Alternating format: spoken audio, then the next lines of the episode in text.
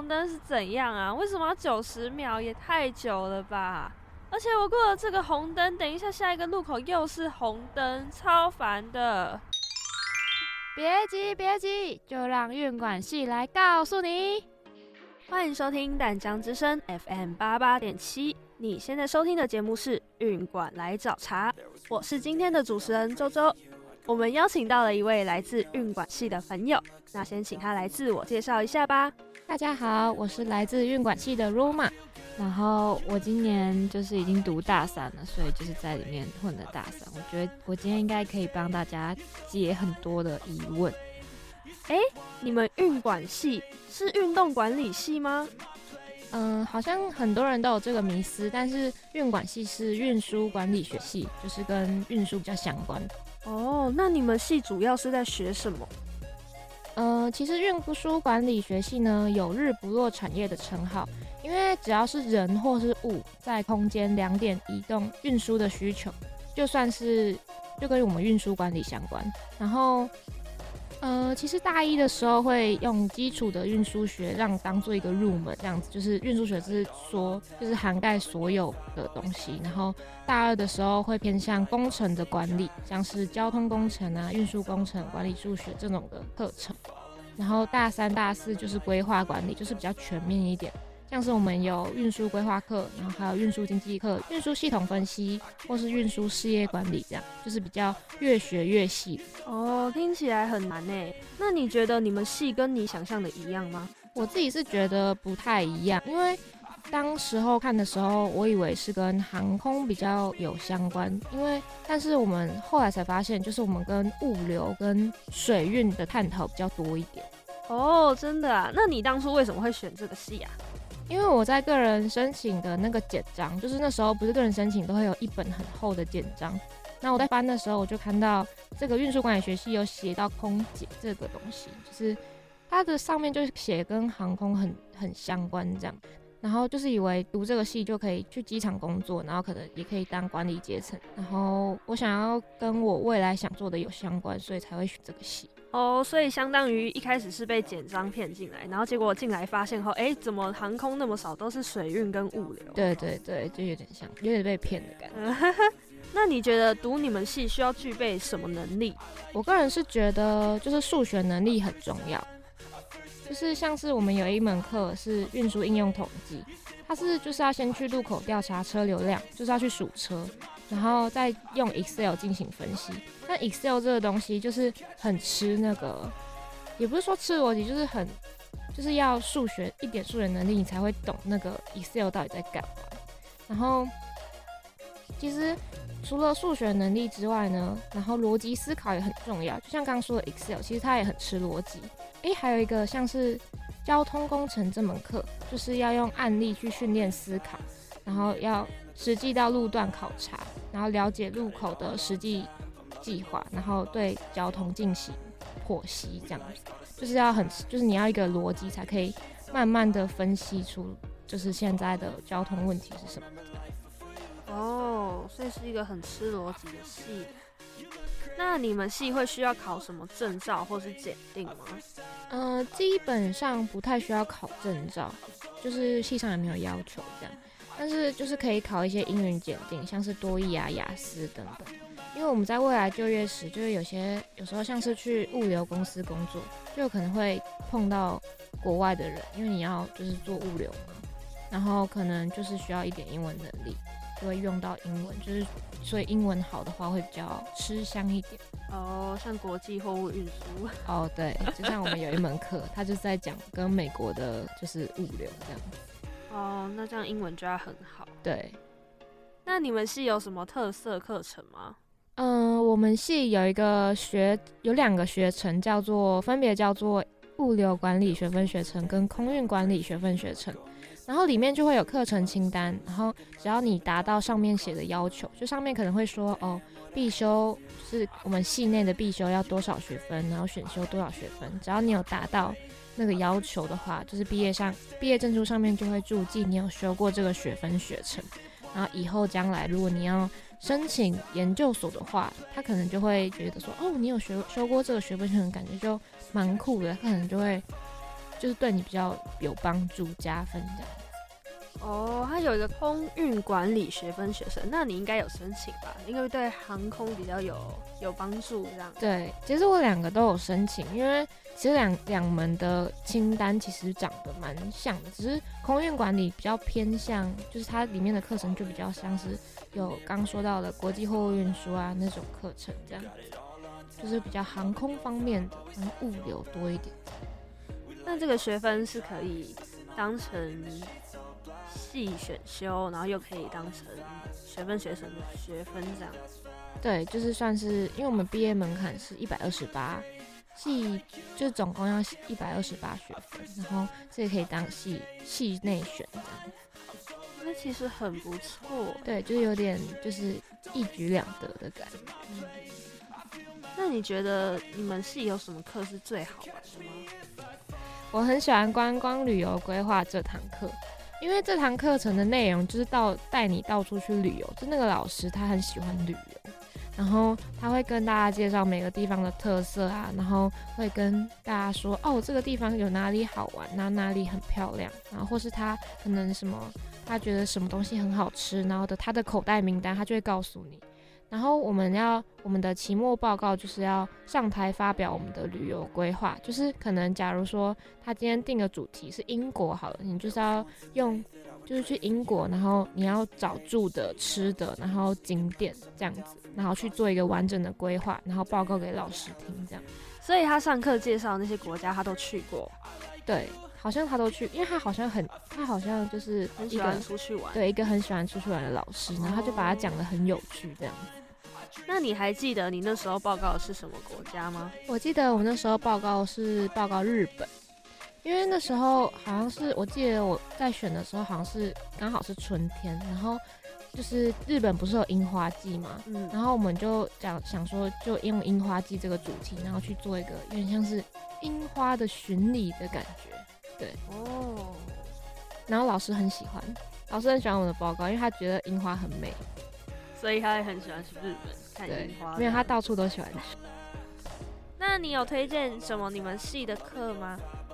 哦，除了那个我刚刚说的那个观光旅游规划的那个老师之外，其实我觉得就是我们的专业，因为那个是选，刚刚说的是选修课嘛。那我觉得我专业课的话，我很推荐，就是我们有一门课叫做交通工程，是罗孝贤教授上的。我觉得他真的上的很棒，就是虽然。应该很少人在认真听课，但是我觉得他，你认真听之后，你就会就是更了解台湾的交通到底是怎么样，因为他基本上他教得很好，然后也让你有更多的交通相关专业的交通相关专业知识。这样，就是如果大家可以的话，基本上如果你有来淡江运管，就是可以去修罗孝贤老师的课，因为我觉得真的还蛮不错的。会学到很多东西，算是很认真的教授，也不会蛮，也不会很麻烦的课，应该不是这么说，就是他不会很刁钻，就是你该你必须要知道的东西，他就会觉得说，他就会当成考试这样。哦，那刚刚我们聊完了，你觉得最好玩的戏，那你们系有什么课是你觉得最难的吗？哦，我觉得最难的课是我们大二的时候有选，就是。我们的必修是一门叫做电算机程式的课，然后这堂课是要用 Scratch 做动画。Scratch 就是我们以前学国小的时候好像都会学的一个小猫咪的那个，嗯，那个小黄猫。对对对对对，大家都会玩过的那个。然后就是用那个程式去做一个就是动画这样。然后我们那年的主题刚好是我爱运管，然后我们就要介绍运管这个系。然后我们那时候是四个人一组，所以就是一个人分别就是分配一个。然后我们那时候是分成公路、铁路，然后空运跟水运这样子。然后我们就每个人都要做，就是那个，假如做公路的话，我记得那时候是做公路，然后我的公路的就要做一些，就是假如就要介绍公路运输这个东西，然后让就是那时候教授是说要让高中生也可以知道这个。就是我们运管系到底在干嘛，所以才会就是他想才会出这个作业这样子。然后这是期中的报告，就期中要交这个东西。然后期末的时候呢，就是要在就是要写程式，就是用一个叫做 V Visual Basic 的一个程式，有一个软体这样，然后就是它也是要，就是好像有点像是架一个网页的感觉，然后它可以就是点进去点进去，然后就可以分别的介绍运管系到底在做什么，然后那个写程式真的超级难，因为。我们根本就没有学过怎么写程式，然后老师就基本上是浅一点点教你而已，他就讲讲个大概，然后基本上什么东西都是你要自己去摸索。然后那时候我就一直疯狂的问我那种资工系的朋友啊什么之类的，然后就对才得以应付这个作业。然后那时候我们几乎没有在睡觉，我觉得真的是算是我最地狱的一段时间，每天通宵为了做这个城市，对。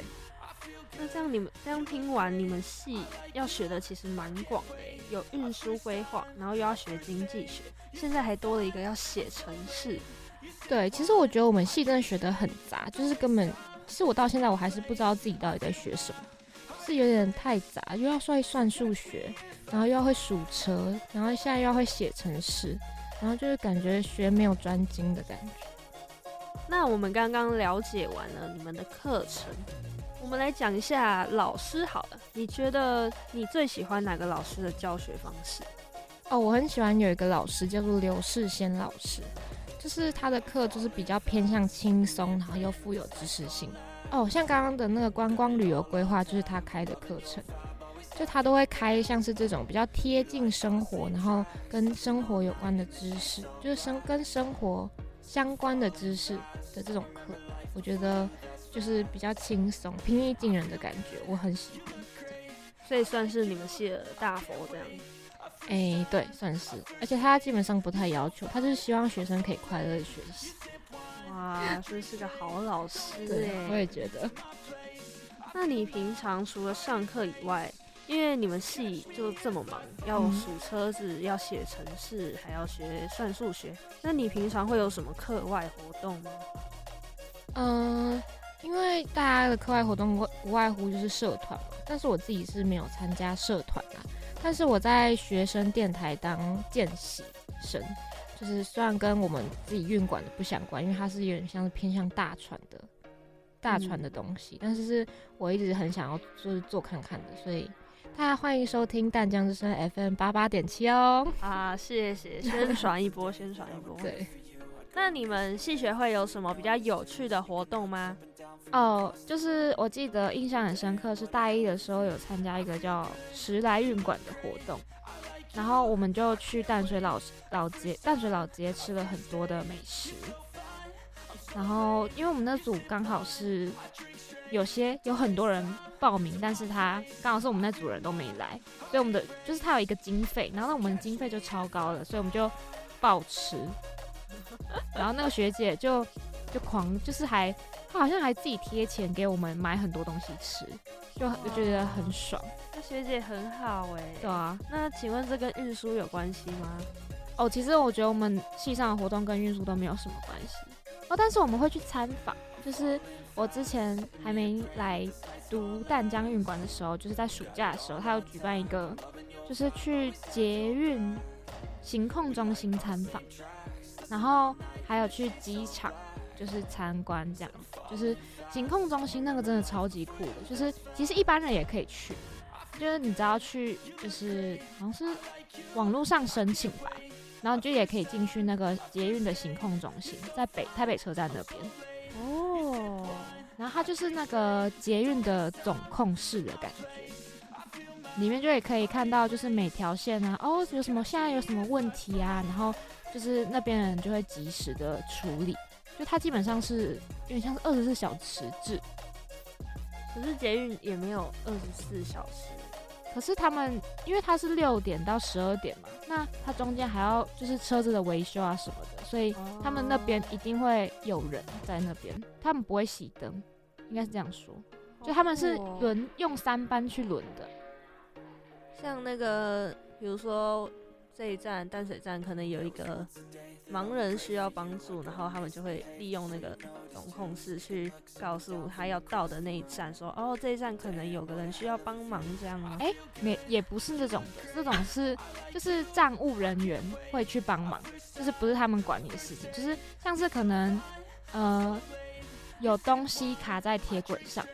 这种事才会是他们管，还有人就像是车厢里面有看到有人没有戴口罩，那他们就会广播说：“哦，车厢内请请请，哎、欸，车厢内请佩戴口罩。”应该有听过那个就是广播吧？嗯，有，大家捷运的人都会听过。就是他们就那时候我觉得印象很深刻的是他那个导览人员跟我们说，就是只要他们有看到没有有人没戴口罩，他们就会播放这个音档。然后我那时候我之后。就是搭捷运的时候，我都会就是他播这个的时候，我就会偷偷看到底是谁没戴口罩。还有什么比较有趣的活动吗？哦，我自己是很想要参加看看。我们之前我还没入学之前都会有的叫运管周，就是他会摆摊位，然后会就是可以让别人来玩游戏吧。然后听说以前都会有那种什么跑车啊停在那边。就是会有赞助商，我觉得超级酷，就是真的可以动的车子。对对对，就是特别开进来，然后停在那边的，然后就可以看它，然后给它拍照。但是因为我入学之后，就因为疫情，然后都没有举办成功过，所以我还蛮期待。三年都没有办。对，所以我就很蛮期待，到底谁会办成功？我想看一次。看有没有特斯拉开进来之类的，对，可能是什么超跑啊，那我就可以变成超跑情人梦，轰隆隆隆隆，冲冲冲冲，引擎发抖，Come on！那你平常会关注像有关运输的新闻啊、时事之类的吗？哎、欸，会，因为就是像是最近选举嘛，不是有一些候选人都会提出他们的证件嘛，像是之前那个闹很大的那个。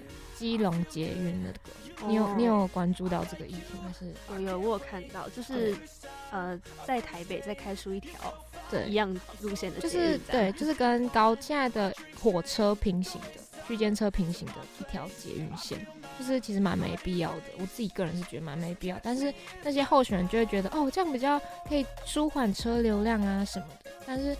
就是总的分析下来，其实就是根本就不会疏解，反而会更塞这样子。因为你会经过那个交通黑暗期，就是它在盖的这段期期间，那是不是势必那那时候的交通就是整个塞烂的样子？嗯、对。然后就是我觉得有些就是县市长或是议员提出的政见，就是有点不合逻辑，就是为了要选举而提的这样。就是我有时候会关，就是最近就是在关注这种议题这样。那你有记得什么比较特别的政策吗？哦，我有看到一个候选人，就是他有提到说台六四号快速道路，你知道这条就是西滨，嗯，对，然后他要增设增设匝道，但是呢，其实我觉得西滨这条路，因为大家车速都很快，它限速只八十，所以大家车速很快的情况，就快速快速道路车速很快嘛，那如果你一直增设匝道，那是不是就会造成拥塞的情况？而且如果你匝道过短，就会发生碰撞，就跟新生高架一样。你知道新生高架就是，诶、应该是说这样说，就是新生新生高架的匝道过短，就是它有可能就是有些人要下去的地方，也有刚刚好有些人会上来，所以那个交汇处就会发生碰撞，就会造成车祸，然后就会造就会再引发塞车这个问题，就是会回堵，因为你车祸了嘛，那那边已经是塞住了，对。哦，所以它其实，在增设匝道的话，我觉得那个公里数不够，就是那个，就是上匝道的人缓冲缓冲的那个路段不够长的话，那会造成说，就是可能会遇到下匝道的人，然后这样也会发生碰撞。哇，那其实像我们正常人听到还要增设匝道，就会觉得，哎、欸，他有要做事情，完全没有想到刚刚那一段有可能会发生的。事故哎、欸，所以这也是系你进到这个戏上，他有教的吗？哦，就是应该是有点像是我大三的时候，哎、欸，大二的时候学的交通工程的一部分，这样。就是我自己，其实我老师是没有教我这么深，但是我自己有再去了解一下。然后刚刚我有一个就是系上的朋友，他很注重这个问题，就是他很就是他对运输很有兴趣，然后我就会跟他聊到这件事，这样。哇，那其实你们系学的也是蛮有用的。对，我觉得就是可以，就是让那些候选人其实，就他们提出的有些证件，就有点像在骗选民吗？还是可以这样讲吗？对，反正就是我觉得大家可以就是理性的分析这件事情，就是并不是说就是怎样增加都是好的。嗯嗯。那你们系未来出路有哪些？哦，我们系呢，其实有分成三个部分，就是国内升学，然后国外升学，还有就业。那我自己是，嗯、呃，那国内升学的部分就是，那就是考研究所，然后蛮多学长姐会直接直升，就是我们学校的运管运运研所，嗯，哦、就是直接升上去，因为教授也比较认识啊，然后就可能就会直接升上去，就没有再考其他的。国内升学方面，就是最有名的就是那个交大的运管所，就是交通大学。嗯、对，然后大家的第一点就是第一个选择，应该都会想要去那边，就是那边就是最，算是我们运管系研考研的第一志愿这样。国内的这样。对对对，然后国外的部分就是像我们系主任是滨州大学的，然后国外他就很推荐我们去滨州大学读，因为他好像也是学这个专业的。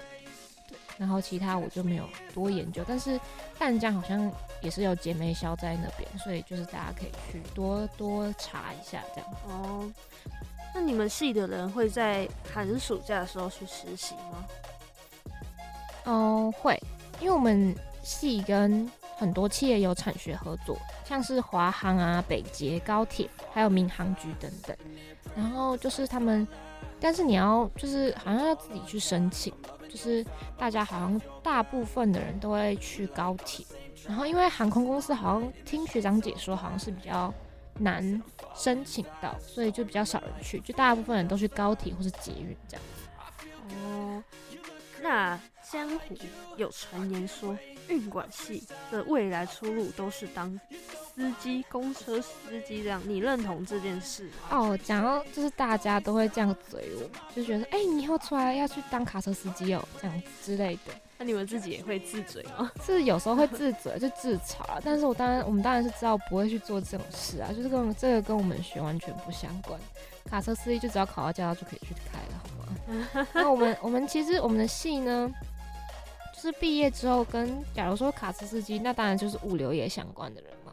那其实我们就是去物流业是当管理阶层的，就不是当司机这种服务业比较多。哦，直接当上司。对对对，就是管这些司机要怎么分配那个，就是要送去哪啊什么之类的那种事。哎、欸，那像我，嗯、呃，我是土城人嘛，然后我每个礼拜都要回来淡水，然后就要走那个六四快速道路。然后我每次要上六四之前，它那个路口就会有很多个红绿灯，而且每一个都很久。可能我等了第一个，我已经等很久了，啊，我还要到下一个路口，就要等第二个。可是通常不都是就是一路都是绿，就是一路都红灯，或者是一路都是绿灯吗？那为什么那个路会是这样？哦，因为其实红绿灯是有分周期的。就是像是你，如果你走那条路是主干道的话，就会支干道的红灯就会比较久一点。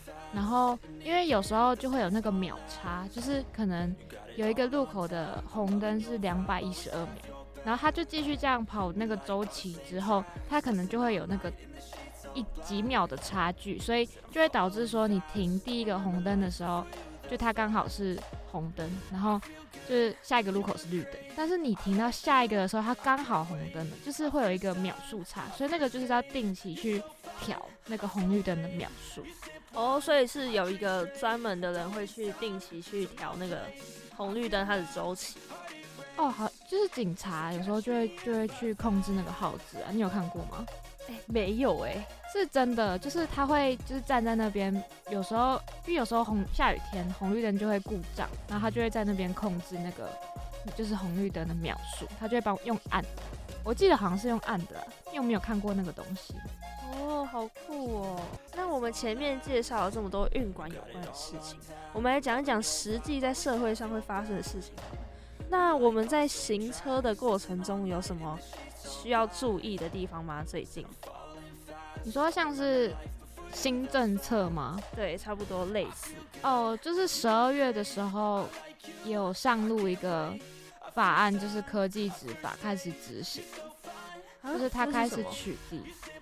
科技执法就是像是它是会在停红灯那边会设埋线，然后它就是你不可以完全不可以超线，你只要超限的话，他就会拍把你拍下来，然后我就要被罚钱吗？对，你就会被罚钱，好残忍哦。然后还有就是像是右转车，假如你右转嘛，那你会不会就是会经过人行道？那如果那个人行道上面刚好有行人的话，你就必须让他。如果你没有礼让行人的话，那你还一样会一样会被拍。他怎么会知道我有没有礼让行人？他会去看呢、啊，就他会有点像是录影的方式。你说他一一天二十四小时都在录影，然后还要自己去看那个录影带吗？就是会有一个人专门去就是抓这个事情，有点像是这样。哦，新的工作机会，有点像。但其实礼让行人好像就是。本来就应该这样，但在台湾就没有人在这样。哦，对，其实就是礼让行人这件事是人本交通，但是台湾其实没有做到这点，就是台湾基本上是车本交通嘛，就是轮子越多就是越流氓，就耍流氓，就是会觉得、啊、哦，我就是快啊，啊你就是慢啊。这是台湾交通必须要改进的地方。对，就是我们必须要人本交通一点。就是好，讲到人本交通，我们就会再讲一下，像是我们人行道嘛，明明就是人行道，然后我们还是会停一堆机车在上面。哦，对，还有骑楼。对，基本上那边就是给行人走，那为什么会有机车呢？重点是还会有车子，因为为了要躲避红绿灯，然后骑在上面。我觉得真的超扯，就是台湾的奇景之一。我觉得就是基本上考驾照考取的资格可以，就是考的那个方式可以再严格一点的，不然大家都可以有驾照了。那如果有人想要转你们系，应该要做什么样的准备？哦，当然就是先把自己的数学练好啊。就是你数学练好，那进来就是几乎每科都要碰到数学，那你就会觉得哦，好像蛮正常、蛮合理的。然后你可以可能可以训练自己的逻辑思考能力。就是你可以，假如说去关心一下，就是运输相关的议题啊、新闻，然后自己去，就是自己去分析这件事情到底是对或是错，然后去整个逻，就是有一套完整的逻辑思考，思考这件事情，这样，就是多方思考，对，好，就是个需要脑袋很灵光的戏，很对，不能打结，不行，因为如果你打结，就可能就会错。然后就会被死当啊，毕不了业。没有，就是可能会被教授嘴这样子，因为我们的教授就是出了名的不好搞，这样。就是简单，哎，进来很简单，出去很难。对，但是因为你出去你也不知道去哪。也是啊。对，因为什么什么东西都要重新来，你都会觉得啊、哦，那算了，我都读这么久了，辛苦这么久了，为什么还要去别的地方呢？就觉得说大家都会基本上都，都被白费这样。对，就基本上大家都会撑下去这样。好佩服你们的毅力哦！好，那我们今天节目就先到这边告一段落了。谢谢我们的来宾 Roma，谢谢大家。希望大如果有更多的问题的话，其实也可以上我们那个淡江运管的官网上面看。其实上面也很多就是相关资讯，然后还有高中生的部分，就其实大家都可以上去多看看，多查查资料，会对我们系有更多的了解。好的，听到这里，对运管系有兴趣的你，记得上他们的官网搜寻哦。那我们下次见，拜拜。拜拜。